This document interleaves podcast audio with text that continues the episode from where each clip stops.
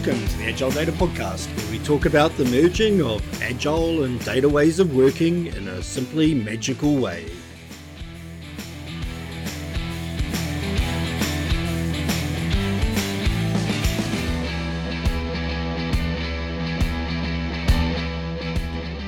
Welcome to the Agile Data Podcast. I'm Shane Gibson. Hey Shane, I'm Veronika Durgin. Hey, Veronika, we've got a good one today. We're going to deep dive into this idea of layered data architecture. So, the reason I asked you to come on the show was you did a great post in the data quality Slack group around the architecture that you've been running. I wanted to go through and let's talk about what it is, what the layers are, what they do, maybe some alternatives you thought about, ones that tend to work and some ones that don't. But before we rip into that, why don't you give us a bit of background about yourself and your journey in this world of data? Yeah, certainly. So I've actually spent my entire career working with data, and I started in 1999. And I think why it's important, maybe slightly funny, is because I started as everybody was freaking out about Y2K and I had no idea what it was or why it was important. But it was interesting to observe people stressing over it, and then nothing happened, and the world moved on, and it was great. So I fell into data. My undergraduate degree is actually in biology. I was pre med, never really had enough passion to go into medicine, which is okay. So I landed with a junior DBA role loved it, absolutely loved it, loved data, loved SQL Server, ended up going to get a master's degree in software engineering because back then there was no formal education in data. And spent my entire career in data in various different roles. I was a DBA for quite a long time, focusing on performance tuning optimization, have real deep understanding and appreciation of how well systems can run on databases when they're designed well and have TLC going on there, tender love and care. And lately, I've transitioned out of SQL Server into Snowflake and more of analytics. Still love it. Data is my work, my hobby. I love Snowflake. I've been really enjoying Data Vault lately as well. A lot of passion there. I was around for Y2K as well, and I'm I was gutted that I didn't realize I should have become an SAP consultant and traveled to Europe and made an absolute fortune doing Y2K projects at horrendous rates in those days. In fact, they're still good rates today. I was back in the days when we had Oracle and we had SQL Server, and so we had the on-prem databases. We had those massive constraints where we couldn't put all the data in, we couldn't run any query we wanted because those things just didn't have enough horsepower. And so typically the DBAs were grumpy because they wanted to protect their baby. They couldn't let their database go down so were you a grumpy DBA or were you a not? I wasn't a grumpy one. I was actually I would call myself a lazy DBA. I always wanted to just automate things or do it just once and never do it again. I said my ultimate goal in life is to automate myself out of my job and then I can sit back. But to your point, I spent quite a few years basically code reviewing, doing code reviews and then software engineers were a little bit scared when I walked by their area. I would see them just kind of dive under their desks. They didn't want to get yelled at. No, I think I was nice, but I also, part of my job, I used to teach and help others just get better at writing better SQL. So I want to say I was nice, but I don't know. I remember when I was at Oracle, so I worked for the company itself, and we had a great consulting team, and there was a lot of database usage at the time. And there was a, a consulting DBA, Craig, and he was grumpy but he was brilliant. But he was grumpy because typically he got parachuted into a customer that was having performance problems with the database. And I remember he had this toolkit. I think about it as a diskette in his top pocket, although it wasn't at the time. The first thing he'd do is he'd parachute him, he'd run all these automated scripts over the database and that would give him insight in terms of what was running. And then what he tended to say was, all the code's crap, rewrite your code, there's nothing wrong with the database. Sometimes he could re-index it and repartition it. There were some things he could do, but yeah, he always blamed the code. But that level of automation, that's what, 20, 25 years ago, that people were automating that drossy work. And saw us in the data world start to do that. And then the big data Hadoop bollocks came out, and then the modern data stack. And we moved away from automation back to handcrafting. What's your view at the moment? Do you reckon we're moving back to the world of automation again, or are we still in decentralization, self service, craft your own code mess, and let's it's, see how it goes? Oh, there's so many dimensions to it. I think back then we had to be very careful and also creative because, like you said, we were limited by hardware we were heavily limited. We invested in servers, and that's all we got for whatever three to five years. So we had to be very careful. We had to do more with what we had. And then cloud happened, and then everybody stopped caring. It's like, oh, just throw more power at it, throw a bigger box. It's fine. I think we're back to, oh, but wait, it's expensive and now how much more power can you possibly throw at this vast amount of data that we want to crank through?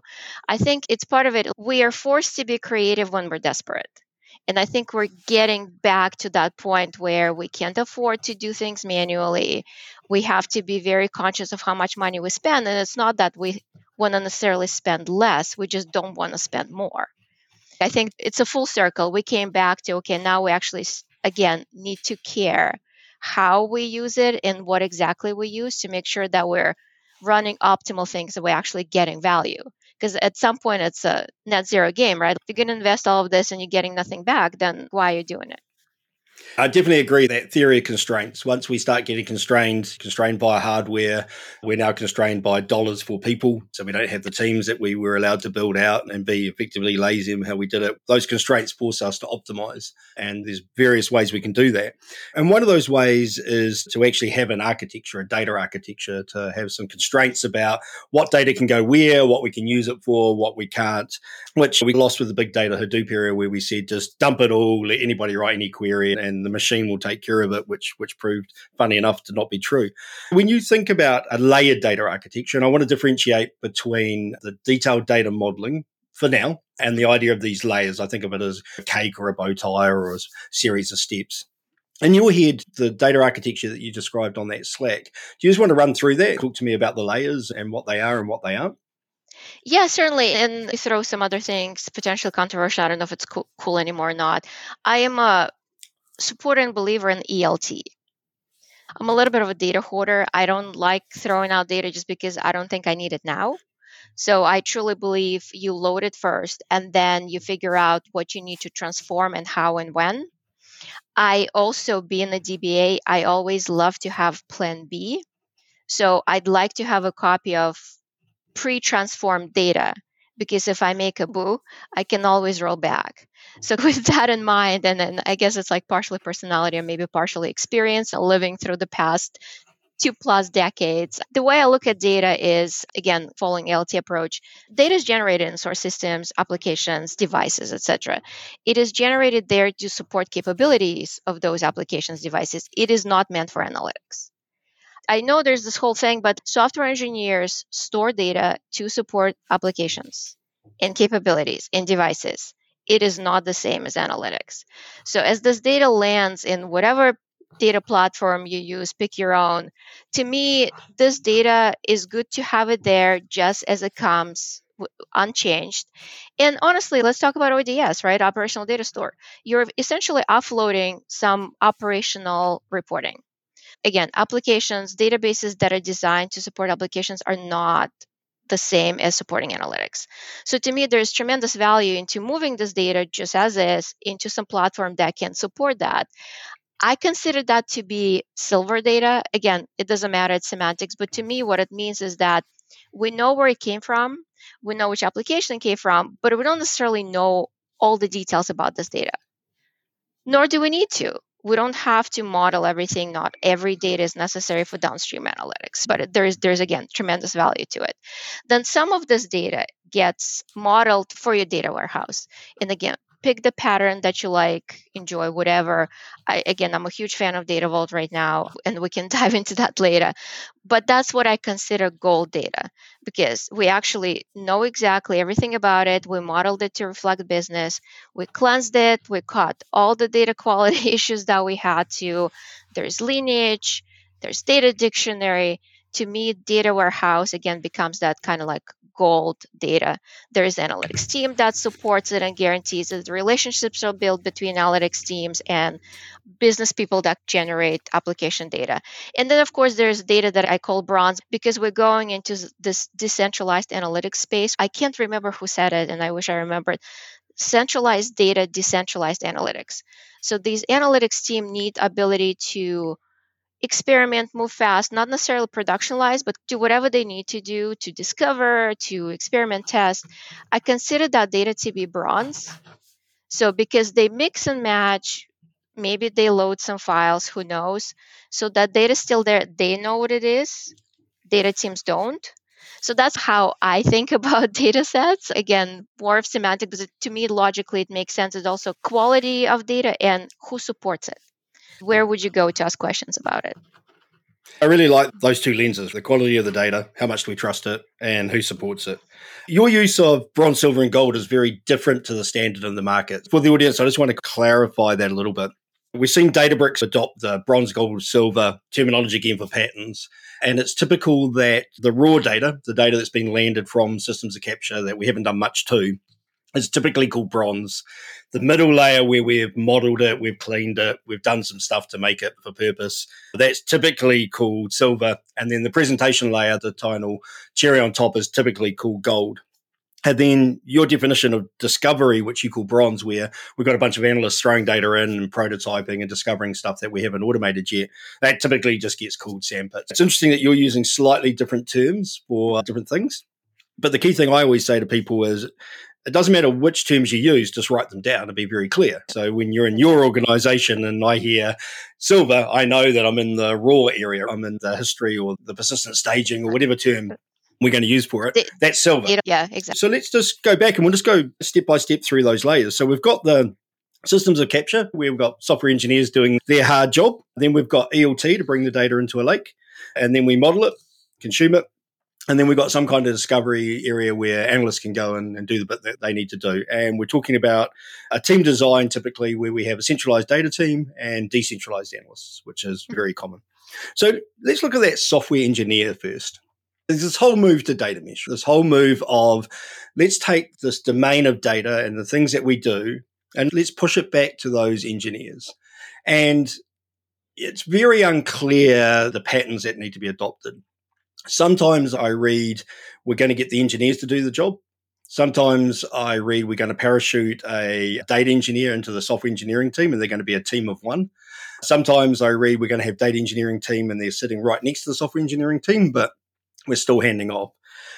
And if we look at that first one, pushing the work back to the software engineer, that's really what we want. In, in, in an Avana world, when they create their applications, if they create the data that fits for analytical purposes, we're done. Actually, we don't have a job, but that's okay because the consumer, the stakeholder, can now use the application and query the data from an analytical purpose. But the problem is, if you're a product owner or a product manager for that application, and you've asked them to build a couple of new widgets on a screen for a new flow to onboard some users.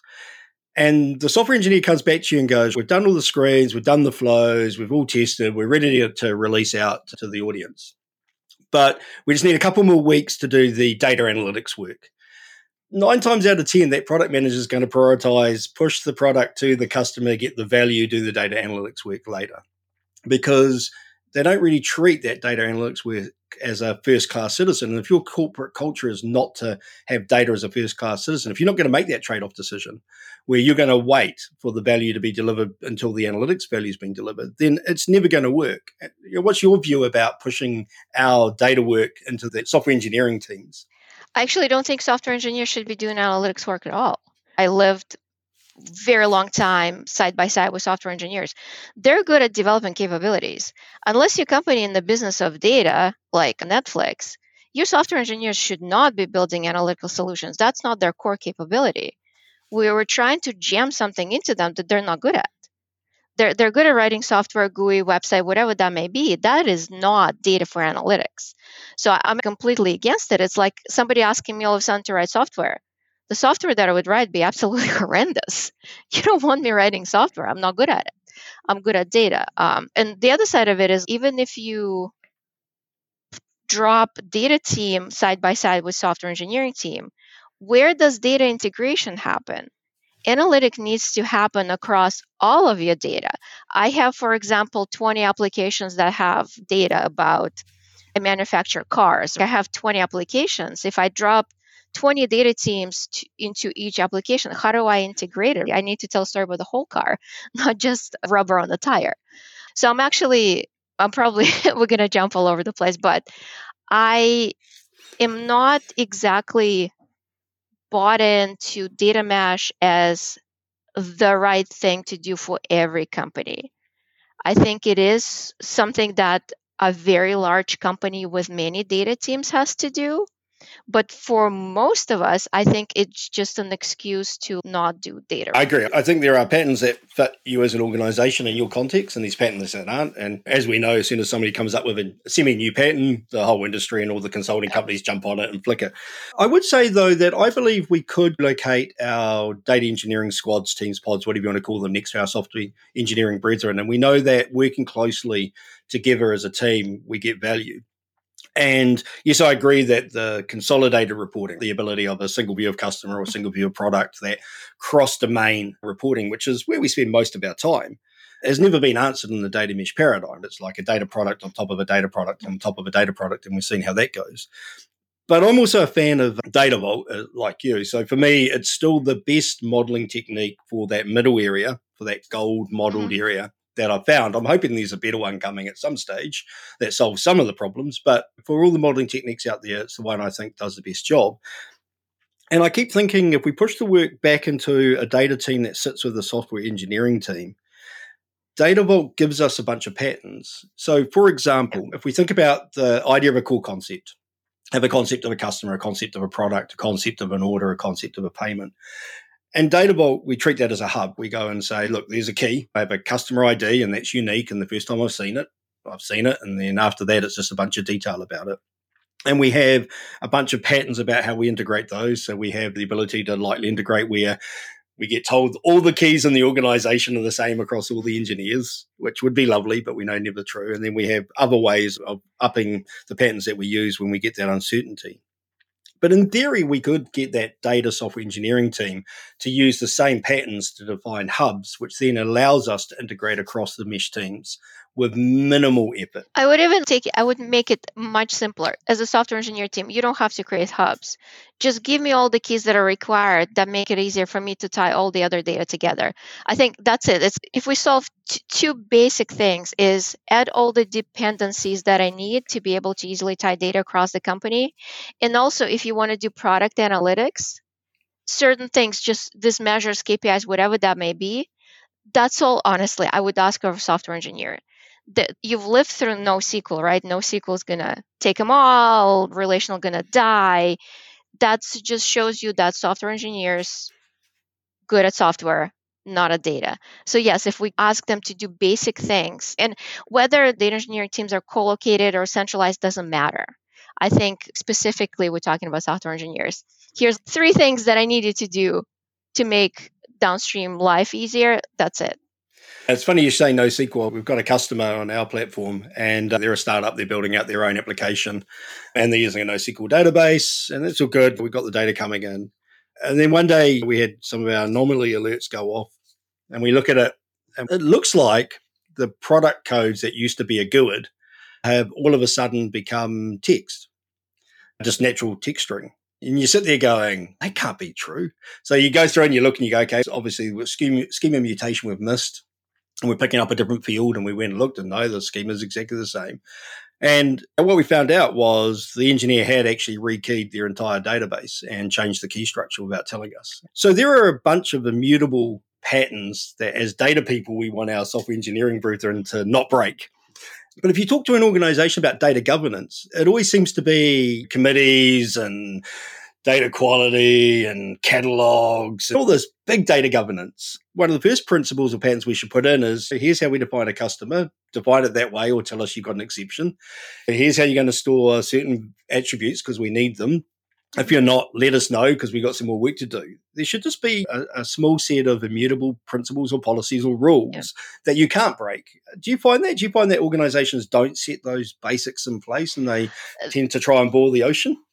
That that used to be the case. So when I was a DBA, there was literally five rules about not breaking schema. You can't rename a column if you want. It's backwards compatible changes. So whenever you deploy, it has to be backwards compatible, which means you can't rename, you can't change data type.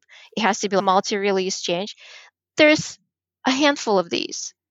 Those are must be done rules. And I think what happened, it's because I've also, and I'm sure you've heard us, oh, you guys are bottleneck, you're slowing us down. That's how NoSQL happened. But then you probably also heard this, oh, we can only pull data about 10 customers out of our database before time's out. I'm like, I bet you're running NoSQL. So I think we've relaxed. We've been seen as bottlenecks. Data people were going to be out of jobs because we're just data lakes happen because it was so easy to dump without worrying. I think we've come a full circle. So the data contracts conversations are starting. But to your point, I don't believe in if I have to read five page document, I'm not. I'm just not going to do it. Give me five hard rules. That's all. And they're really as simple as that. If we look at the way the software development engineers work, they automate a lot. They automate their testing, they automate their deployments of their services. They use libraries to make themselves faster when they're developing. So I'm always intrigued that we've not come up with a set of patterns where we say, here's a library, deploy that, call it whenever you're defining the application. It'll tell you if you're breaking a rule we care about. And if it does, don't because we're going to get the same alert. And that way they know what they can do and what they can't do, and they will typically do the right thing because people typically do the right thing if they know what it yep. is. But at the moment, we, are after the fact. We don't engage with them. We don't tell them what's important. They don't know that the break that they're doing is costing us two weeks of redevelopment. And maybe that's where you were saying where data teams sit close to software engineering teams. It's again softer side. It's not tools. It's just people and processes. If you sit together as one team, you collectively want to succeed as a team. So maybe observing the pain that things like this cause will actually encourage you to do the right thing. And then the challenge, of course, if you decentralize your data teams to sit next to the yeah. software engineer teams, now what you lose is you lose the rigor across all your data because yeah. you now your data teams are effectively isolated. So you've got to figure out how to run a matrix model or guilds and all that kind of stuff. Team design is whenever I'm working with an organization, first thing I say to them is team design first figure out where your teams are going to sit, how the comms lines are going to work. And then after that, we can talk about platform architecture and data architecture because Conway's law basically says we'll revert to the way the organization flows. So let's talk about the next step then. So we've got our software engineering friends all sorted. They finally give us good quality data that meets our needs because we give them a set of rules. And then we're going to bring the data into the data lake. And we've got that whole ELT, ETL, ETLT, to D. And I'm like you. So I, I break a rule of agility when I talk about this because if we're being truly agile, what we say is we only touch data that has value. We only touch data when we need it. And the reason is because as soon as we touch data and we're moving it, there's an incremental cost to the organization of maintaining that. So if there's a field and we don't need it, don't bring it because if the software engineer changes that field, we don't care because we're not using it. I don't actually run that way. And I'm like you. I effectively will bring all the data in and then effectively land it into the lake. And we call it history, and I'll land it in raw. I'll touch it as little as possible. And I do that for a couple of reasons. One is it makes me more agile further down the value stream. So, what we know is when a stakeholder says to us, oh, I've this bit of information. And if we haven't collected it before, that cost of collection is always expensive. It takes us time, it takes us effort. If we're already collecting it, then it's in our domain, it's in our platform. We can now do all the work forward and we're much faster. So I think by bringing it into the lake and then having it sitting there available, it makes us much faster and more agile to deliver to our stakeholders. The second thing is it forces us to automate if I'm bringing 10 fields in or 10 tables, I'm probably going to do it semi manually if I'm bringing in 700 tables, I'm going to automate the snot out of that work because I ain't doing it 700 times. And the other thing is we can roll back. We have this trusted, immutable lake of information that doesn't change. And that's the key, right? We can't change it. It's the history. It's what we saw. Again, one of the principles of Data Vault is bring it in and don't touch it. Always be mm-hmm. reconcilable back to the system of capture you got it from before you do bad things to it in your model to your gold layer. I agree with you, but it's it's an interesting thing so between agility, only work on what's being asked, which is I think how the traditional dimensional data warehousing was. Only deliver what's being asked, but then the whole idea of a data product is actually expanding it. So it covers more than just that specific use case. And then we're falling now into data vault pattern where it's you're already looking at this data. Pull everything related to it.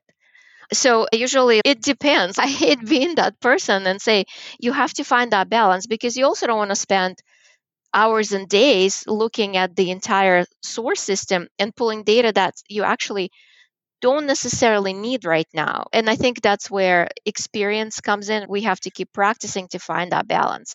Because I, I get pulled even from my teams. We have to move fast, we have to be agile. But I'm like, but that's not an excuse. You can spend four days and work on something instead of three and deliver a lot more value than that specific tiny use case that you're being asked to do.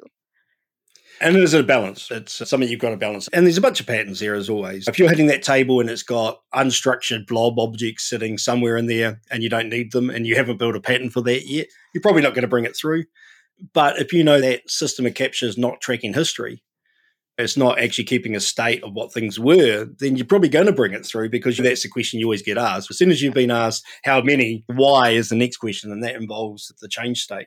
And the key thing is automate it. So where you can, automate it so you don't care whether it's one table or 100 tables. You don't care whether it breaks or not because you're going to get alerted. So automate all that drossy work and then volume doesn't matter to you as much. 100%. 100%. And the other thing is back to your question when you asked build it yourself versus automate. I talk about this a ton. The company you're working for, you custom building, say, ingestion engine. Is there value for your com- company in that? Because there are a ton of commercially available open source whatever ingestion engines built already. So you're reinventing the wheel but what is the value? So just bring something that's again like build versus buy and as engineers we'll have to build. But at some point we'll build something that's actually valuable to your current company to your current business whether it's your own or not not reinvent the wheel yeah, it's, it's weird that in the data domain and data engineers love to build the same thing from scratch every time. Mm. It's in somehow it's in their mentality is it's like the definition of insanity. If you haven't succeeded the first time, you're probably not gonna do it better the second time. Just bring it in. Build something else. There's plenty of space to innovate. Yeah, there's lots of gaps that we can't buy off the shelf. And it's the same as replacing components. Oh, I'm running Airbyte, now I'm going to change to Dagster. Why? Airbyte's not really working for me. Why not? What's it missing? What's it not doing? Because we tend to just like to re engineer things because we think the next one's going to be magical. So, that ELT, one of the challenges we have is the diversity of systems we hit. We got systems, we still have on prem systems around there, but we have systems where you know, the only way to get the data is going to the database. These systems where there's value in hitting the redo logs to bring in via change data capture technology. These ones that have APIs, these ones that don't. I'm still not seeing a lot of systems that have APIs that can handle the type of extracts that we want. You've got the big ones like Salesforce, where they have the mass of hardware and engineering where we can treat their databases if it was an API pretty much. But that's fairly unique. Typically, most of the other systems, if they have an API, it's throttled, it's only giving me the current state. Is that what you're saying? That we have this nirvana of pull everything via an API, but the reality is we're going to always end up with a mismatch of technologies and extraction technologies. Yeah, that's what I'm seeing exactly all over the place. You have your own on prem databases still. So, generally, that's where you want to do some sort of log CDC thing to not overload your systems. Then there's various SaaS applications. Some of them are more mature, where you actually have a stable API you can call. But again, they're throttling. So, it's all over the place. Some say, well, download stuff into Excel, CSV, and load it yourself. What I'm also seeing is that a lot of companies are, if we're going to use your tool, and we're going to exchange data. This is still our data. You have to make it easy for us to get it back. And I think now it's actually been pushed into contracts. So if you're not making it easy for us to get our data back, I might reconsider purchasing your tool. So I think collectively it's getting better, or at least I, I want to be optimistic, but you're right, it's all over the place. That data sharing is going to be an interesting market, especially because we've got that zero ETL bullshit coming up now. And I'm going to call bullshit on the term because zero ETL is not a thing unless you're not transforming it and you're not loading yeah. it. I see absolute value in the cloud analytics database having access to a systems of capture without us having to write any code. That that's massively valuable. That's taking a whole lot of work off us, which would be great but it's still extracting, it's still loading, right? Oh, it's oh, absolutely. so. I can't, I just can't. Reverse ETL, ELT, LTL. Oh, okay, let's come up with new letters. It's We don't have to use the same three letters. Let's be creative here. Yeah. So my recommendation always is figure out your application domain. Yeah. So, what kind of applications you have? Try and do a segmentation or a cohort analysis where you can put them into buckets. Try to find a small set of technology patterns you can use to extract data and then apply them to many of those systems that yeah. make sense. And then, as soon as you hit a new system that you don't have a pattern for, be aware that's going to hurt. You've got new technology, yep. new patterns, new learnings. It should plumb into all your observability or the same patterns that you've already got. So you know that the first time you hit that new one, you've got a problem when you're negotiating with a new vendor, ask them, drive that conversation. Don't take it because they might actually be just as willing because it's hard for them too if they have to write some sort of custom extract for you. So have that conversation with the vendor, get in yours and theirs engineering team together. I've also observed in general that a, a lot of vendors are willing to work with you to just standardize as well. They're having the same pain as we are on the receiving side of it our stakeholders go out and spends money on a new capability that only delivers half of what we need and then tells us it's the data team's problem to deliver the yeah. other half where we had no input.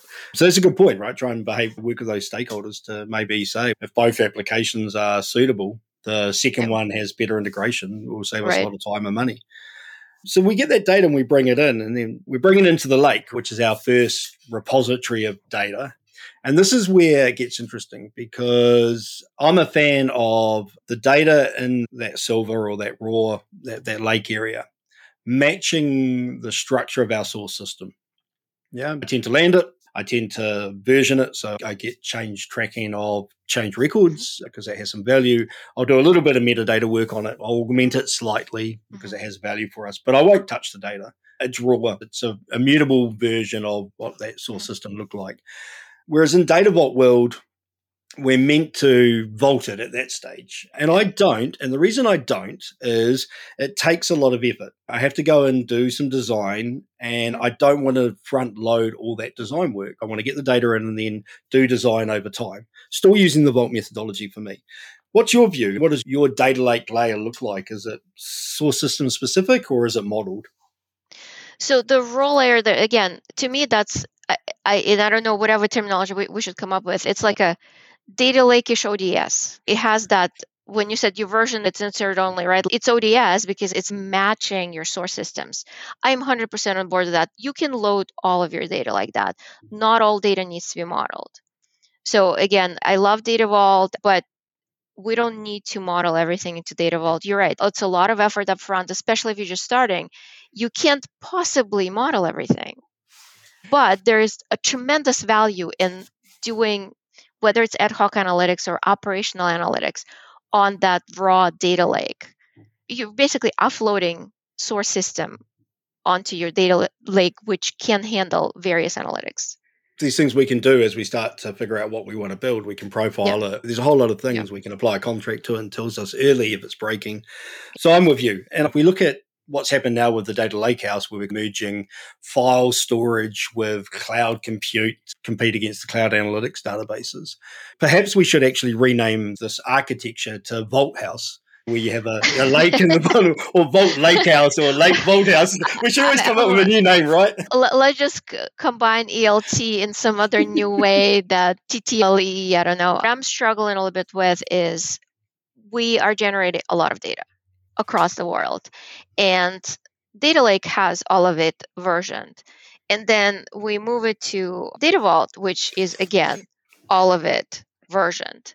Now we have two copies of the same data. So it's a lot of data one, and there's also compliance. Now we have two copies of the same data. So this is where, and I don't have a solution to this, but in my mind, this is where I'm struggling a little bit. Perhaps at some point we can virtualize Data Vault I still really like Data Vault because you organize data by business concept.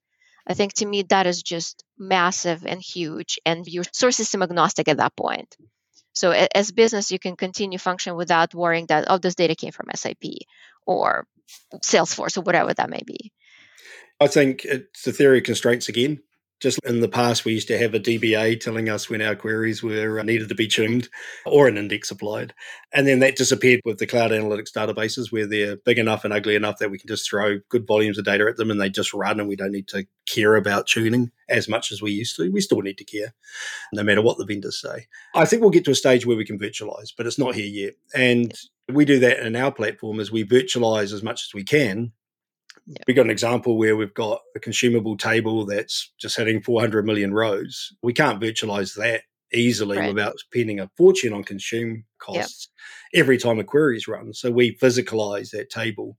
But if it's small, we virtualize it because why not? From a pattern point of view, you need a switch, whichever a human or the system says it, it's cheaper and easier to virtualize it because we're not moving the data as often. Or no, actually, there's value due to the constraints to physicalize that data at this point in time. And I think we'll see that come through. We've seen it in data virtualization tools like Denodo, where they allow us to write a query and it will pass it back to three different databases and optimize the query as much as it can. I think we'll start seeing that in the data space in our domain where we can start virtualizing our logic. I'm just thinking that through now. I'm not sure that's actually going to make it easier because it's hard enough now as we move the data through our spaghetti lineage graphs because we're changing it to figure out where something came from if the system's dynamically virtualizing or physicalizing it for us and we've got a performance problem, we've got another lens, don't we? Where we go, is it the code? Is it the logic? Is it the yeah. data? Is it the engine that's yeah. optimizing it? Is it my query plan? Did you try and then try to figure out data quality of what fell through the cracks? For all of you engineers out there, when you think of potentially writing another CSV ingestion, focus your energy on actually thinking through how we can virtualize and how we can dynamically figure out what's the right materialization is. So, challenge out there to the listeners. But that's a big problem. If we look at how long was spent in the database world to get query optimizers, materialized mm-hmm. views, and optimization, and that query plan, all that logic about where to run where fast, yeah. that's a big technical challenge. We'll see how that goes. So we're in the model layer now. So we've gone from the lake, we've moved it into the model layer. We both like Data Vault as a modeling technique for that for a whole bunch of reasons. But what we've seen with the DBT wave is we're seeing them, first of all, abuse the term model by taking it from something where we actually do some design to basically calling it a blob of code, which I'm still incredibly angry about. Not that we have a bunch of code because we just know what was going to happen when you end up with five thousand bunches of code. And yeah. I don't know why the market's surprised now that five thousand blobs of code have some problems, but we're going to model. But most people don't. Was that not true? Am I not seeing the market? So from what you're seeing, are organizations and data teams actually modeling data or are they just doing blobs of spaghetti code that do great? I'm um, talking about DBT. I have a frenemy relationship with it. And DBT is just a transformation, it's just like Informatica. There's no more, you just write code and transform. So I'm with you on that. And I've, I remember correcting somebody once. I got angry, somebody wrote some blog I wrote, and there's, oh, DBT models. I'm like, that's just transformation. Anyway, so I think there are two sides of it. I think older, mature companies have formal data models, the logical models and the physical models. And then everybody who's new, and I was recently on a podcast and we were trying to figure out the new generation, probably in the past five to seven years. They don't need to model because the compute right now can handle spaghetti, messy, overly complicated 15 nested CTEs code. They weren't forced again, older companies had to do it and they still have that muscle. They continue doing it. They see value in it, though a lot of them rebuild their data warehouses maybe 20 times by now. But newer ones haven't gotten into constraint where they have to. And as a matter of fact, I ran into somebody I used to work with recently in his late 20s and he, I still don't see value of data vault. I don't understand why you would do it. We're just fine doing DBT. I'm like, that's okay. I'll talk to you in five years. We'll have a completely different conversation when you'll actually run into all the problems that you're generating right now. And then we'll have a conversation again about how data vault is actually useful. So I think it, it depends on the maturity of the organization, I would say. With every pattern, there comes a pro and a con. There's reasons that it has it's useful and these things that it's not so good at. And one of the things about Data Vault is it's incredibly complex when you look at the Data Vault table structures because we get a lot of them. But the and so we don't typically want our consumers to have to query Data Vault. We want to put a layer on above it to take away that extra effort from them and make it easy. But one of the things I'm always intrigued of is when people start to use Data Vault and they're still hand coding the code for Vault, uh, and, and and and it's don't. It's if you're not automating it, then you're crazy. Oh my god! Please don't. Did you hate yourself? I remember when I first started with Data Vault, and there was no tools. I just I was experimenting, and it was like at least fifty percent of my time was copy pasting. like just all this hashing and concatenating all the columns. I'm like, do you hate yourself? Fine, you don't have budget. There are open source tools that can make life easier. So I'm 100% with you on that. But also the other side, like I've seen enough failed dimensional models. Data Vault isn't any harder and you can mess it up just like you can mess up everything else. A failure is not purely around the modeling technique. It's around mm-hmm. your team design, your ways of working, the skills you have, the roles you have. There's a whole lot of things that cause us to fail or not fail. So one of the tricks though with Data Vault is even though it's a really in my head a really simple conceptual model because there's only three objects, hub sats and links, and a couple of outliers. Somehow we seem to make it complex. Do you have any theory on that? It seems like dimensional modeling seems to be easier to understand at the higher grain at the conceptual level, and Data Vault seems to be harder. And I've never figured out why. I don't know why either. I honestly don't know. To me, the hardest part, removing type of modeling, actually understanding the business. What I've personally experienced is engineers reproduce source systems.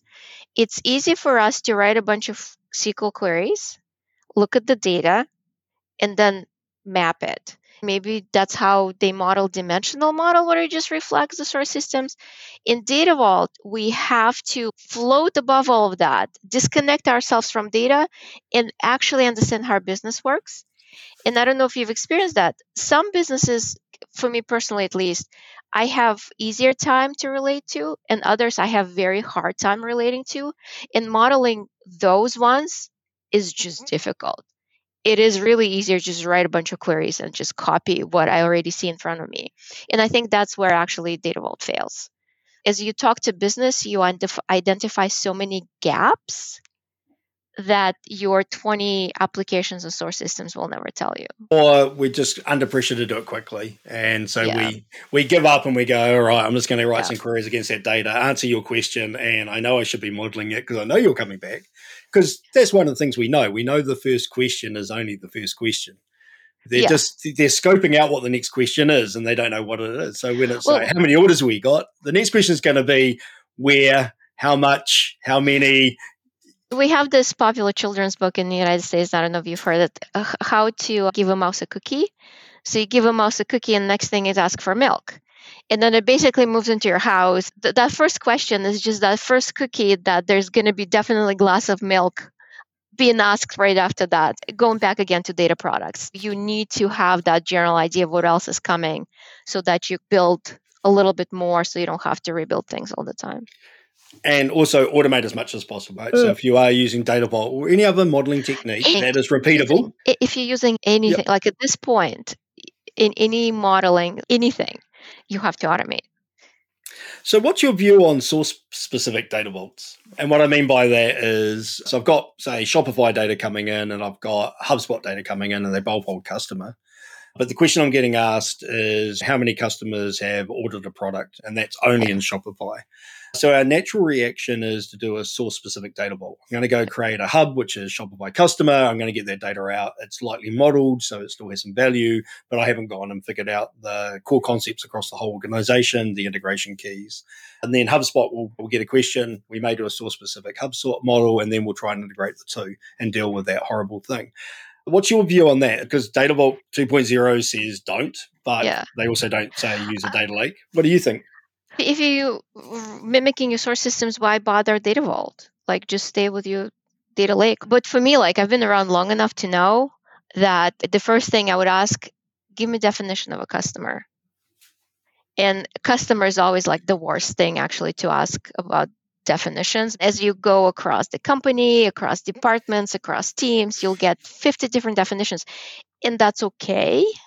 But I won't touch anything until I get a plain word definition of what something is and it's actually it's quite fascinating i'm not falling into that trap to point again why build data vault if you're building something that mimics source just use your source data at that point and the other thing you lead into is data mesh that's also what boggles me if your team works on hubspot data and another team works on shopify data they build their own analytics and the ceo is like how many customers do we have then what happens? And are we going to say to them, oh, don't adopt Shopify because we don't have a single view of customer definition yet. That's what should happen. We should actually say before you implement any system of capture, any operational system, you need to define what a customer is. Right. But I don't, I'm not sure I've ever seen that. Probably not. And I don't think it'll ever happen. It's like being a good architect takes a while and it's also a bit of an art to it. And there aren't many very good architects. So I think we'll continuously build and then fix. That's continuous loop of our world. If you look at the building and construction industry, we'll just go pour some various foundations wherever you want, and uh, that's okay. We'll be able to build a house on top of it. Don't worry, we don't. Yeah, it's fine. It's like street it's paving, fun. right? Like they repave it every couple of years, and you'd be like, "Well, by now, you, do you know how to pave a street that it lasts?" Okay, so we've gone systems of capture and the teams around that. We've gone into ELT it into a data lake or persistent data store, which is maps like an ODS does the source system tables, gives us some changes and that immutable history. We're modeling it using whichever technique we prefer, but we both prefer Data Vault to, to give us that value of that modeled and designed data.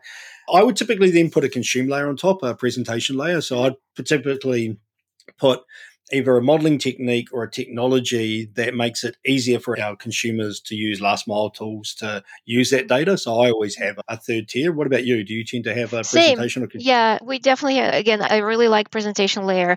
Data Vault is great, but it's it, it is complex it's not for everybody but that presentation layer to me has like a few characteristics and again kind of like curious do you use dimensional i've seen a lean towards one big table but you can virtualize it, so it doesn't really matter. Before I heard the term one big table, I used to call them flatten the hell out of it. Data buffet, whatever that is. But to me, you have to define the grain. If you can't define the grain, that object cannot be presented to users. And it has to have a data dictionary. Every field in that object has to be defined in regular plain words. If whoever's building it can't explain it, if the person requesting it can't explain it, then it shouldn't be going out.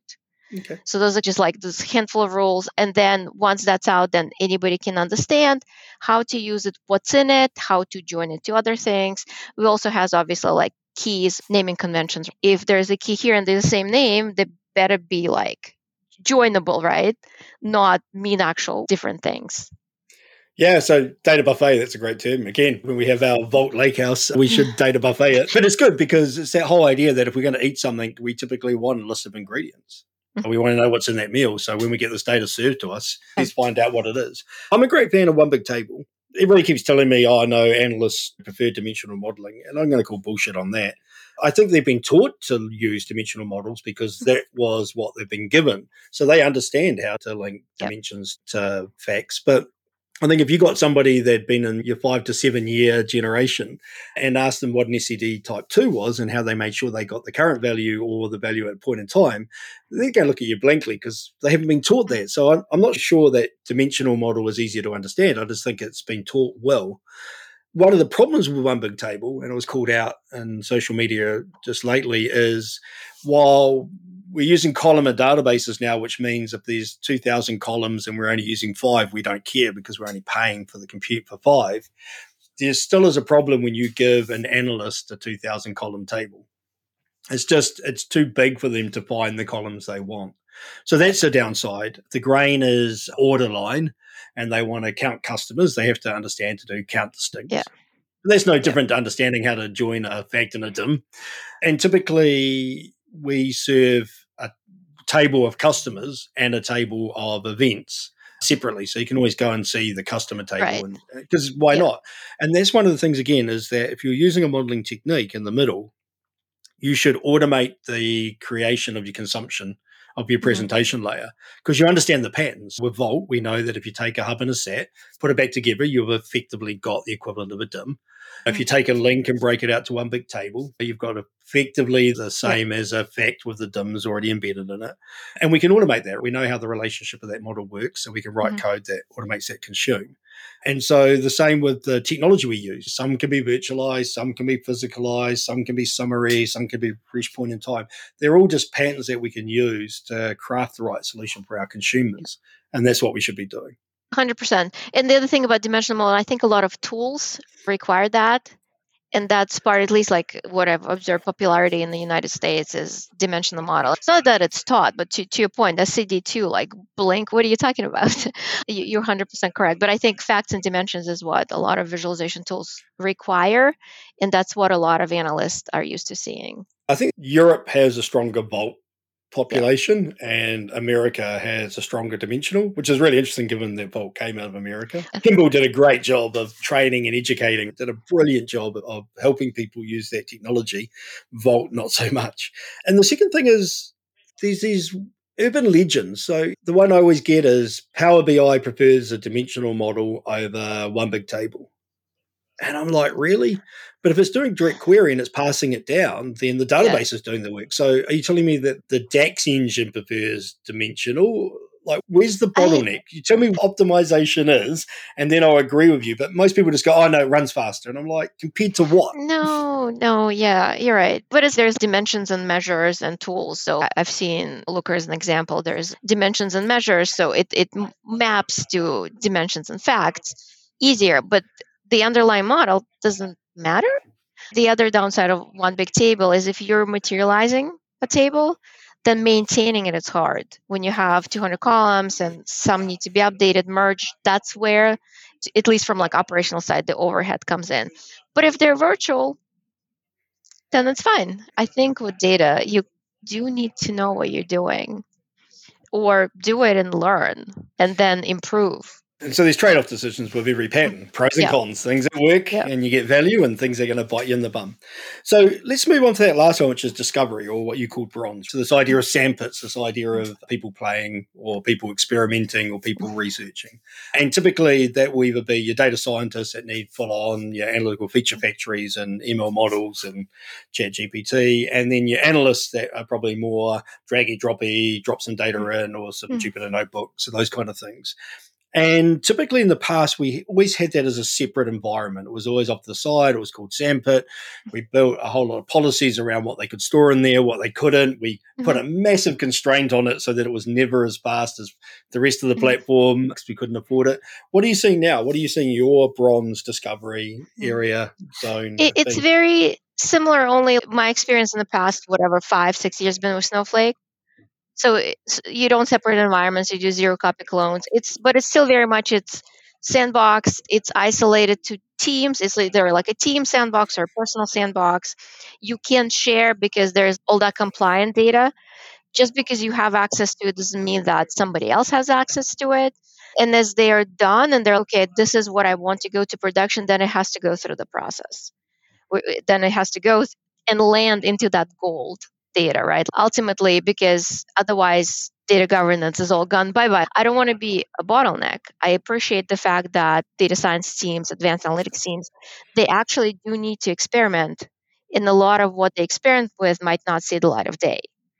But the parts that do need to be productionalized and support the business, they have to go through the process and be documented and have lineage and have the data dictionary just like everything else.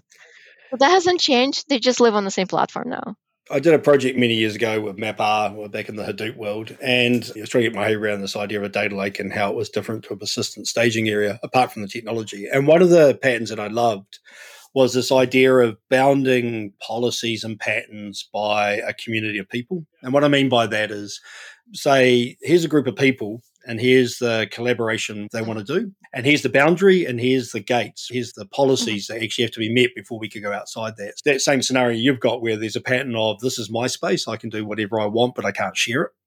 This is my team or my mm. community space, and I can do some work and share it with my peers for review so they can use and get value out of it. Then I can go to a bigger bubble, which is a community. That might be a business unit or a domain across the organization. And so, again, that's a wider audience. And then from there, maybe I go into everybody, and then from there mm. into external outside my organization. if you think about each of those bubbles, when we move data outside the bubble to the next bubble, the blast impact of that data is bigger because more people have access to it. Therefore, uh, we should invoke more policies and right. processes around it because bad things happen. They escalate the more people that get impacted right. by them. So I think that's what you were saying is treat it yeah. as that, that those bubbles of people and community and how exactly. far out Yeah.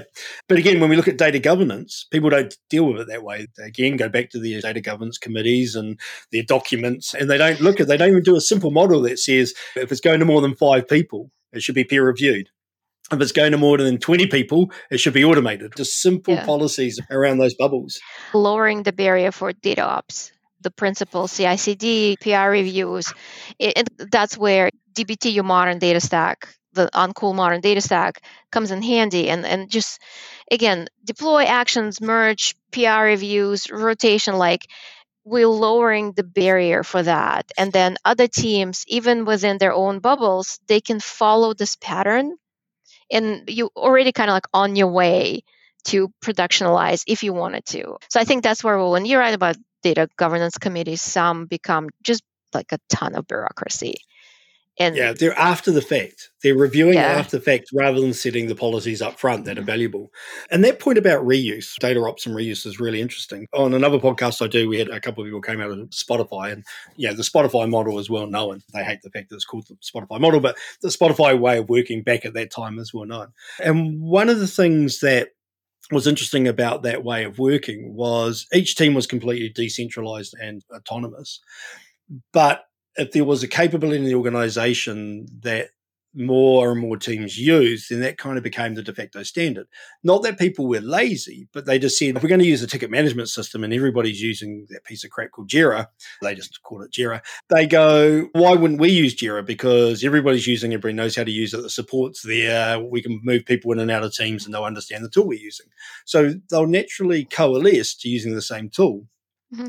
So if we're sitting out in that big bubble of production capability, we should be picking up those tools and techniques we have and trying to make them available to people in other bubbles and make it easier for them because they'll just use it because it makes right. their life easier like ours. Right. Don't hold it in our little yeah. in our little bubble. And that's the same with access to the lake. So you see organizations that say analysts and scientists can't have access to that raw layer, that silver layer in your terms.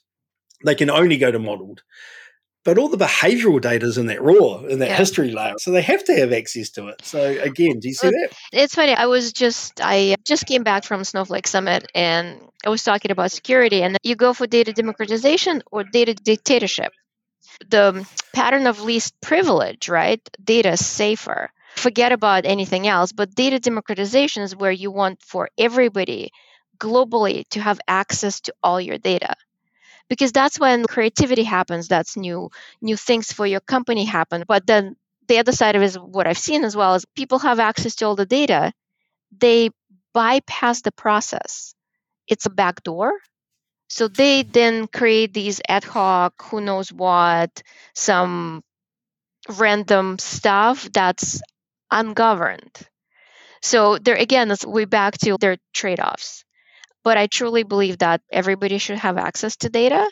You want to anonymize compliant data, but in general, especially in the world we're living now with just everybody needs to get better at data, you will find some unsupported, unofficial things popping up where people just don't want to follow the process because it's a bottleneck and move off and do something else. Some people don't want to fill out an expense form to get their money back, but they don't just pay themselves. And they don't just go into the corporate bank account and take the money. There's a couple of rules to stop them doing that. So we do need some rules and policies. The one that I always crack up about is we restrict access to the raw data. What we'll see is we'll see spreadsheets, Google Sheets turn up with that data because mm. somebody's had access and then they've shared it with somebody else. And now we get these offline data marts in Excel because people are just going to get the job done. So we need to protect the data we need to protect, but we need to be very clear about that data. What actually do we have to protect? And then let's yeah. protect it properly. Let's make everything else accessible. Let's make sure it's monitored. If the data does turn up into another database somewhere and it starts becoming a semi production database, that should be observable. We should see it over there and we should say, what's the problem? What's the bottleneck? How can we solve that for you? But it is hard putting a big gate on it and saying nobody can have access. It's so much easier. We feel safe is, yeah. is a common pattern. I think the other thing, and I don't know if you've seen it, clearly if there's a clear way to to show people where data came from you're looking at a report and that report is there is like a stamp says gold data. You're like i am comfortable. I know exactly what it is. And where it came from. The team that's versus somebody gave me a g sheet you're like huh. So I think collectively it takes a little bit of time, but I think as a company, as long as you can clearly define where data came from, as a company, people start to lean towards trustworthiness, not some, yeah, maybe it's quicker, but I don't know if it's correct. So it just takes a little bit of time. I think stakeholders trust people, they don't trust process. That's you know, just look at they go, oh, I know that Jane is the analyst that always gives me my numbers and numbers are always right. So Jane, yeah, where's my numbers? All right, excellent. Hey, look, I just want to wrap that up. So what we talked about was we talked about systems of capture, the software applications, the engineering teams, and some of the challenges and things we can do around there. Then we talk about ELT, not ETL, into a first layer, lake, raw, history, silver, whatever you want to call it. So a mutable version of the data based on our source systems. Then the middle modeled layer, gold, designed, whatever you want to call it, trusted, where we're modeling it, we're cleaning it, we're we're doing a whole lot of we're inferring values that don't exist, we're inferring values in terms of KPIs. Then some form of presentation, consumable, make it easy for the people that need to use it to get it in the way that suits them. And then some form of discovery or bronze where, you know, the analysts and the scientists can go and do that discovery sandpit type of work. And the key thing is to find those layers to add a couple if you want to. Take one out if you don't think you need it, but just draw a picture, put some boxes, give it names, and then mm-hmm. focus on the policies. What can go in there, what can't, what will happen in there, what won't, who can access it, who can't. Those are really the core things you've got to define for each of those layers. And if you do that, you'll be in a much better place than chaos. Don't overbake it because you're just going to put constraints that people will bypass when they have to. So yeah, is that kind of how you think about it? Yeah, exactly. And I think it's define it. Just use words.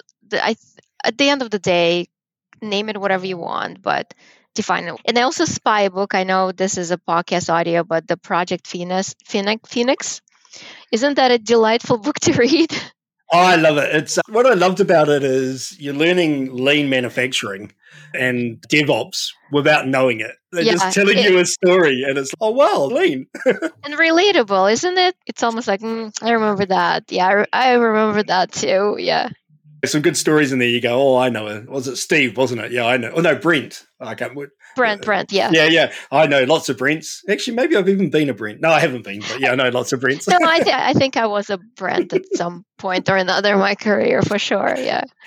Yeah, and the last thing for me is really interesting is that you came from biology. I am always amazed at how many people in the data and data science, particularly space, have come out of biology side of science. It's really interesting. That biology space seems to be a space that lots of people have come out of in terms of their training and education.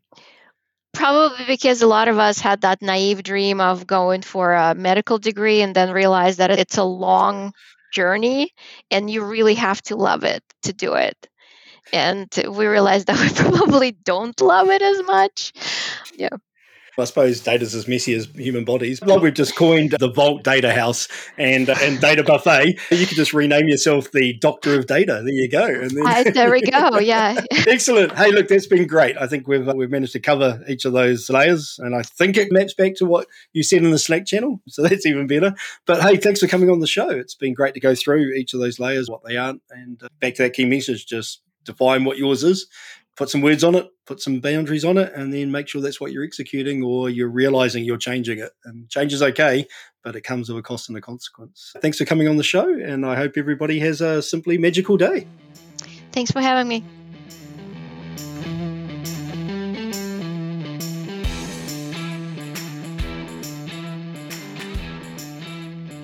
Data Magicians was another Agile Data podcast. If you'd like to learn more on applying an agile way of working to your data and analytics, head over to agiledata.io.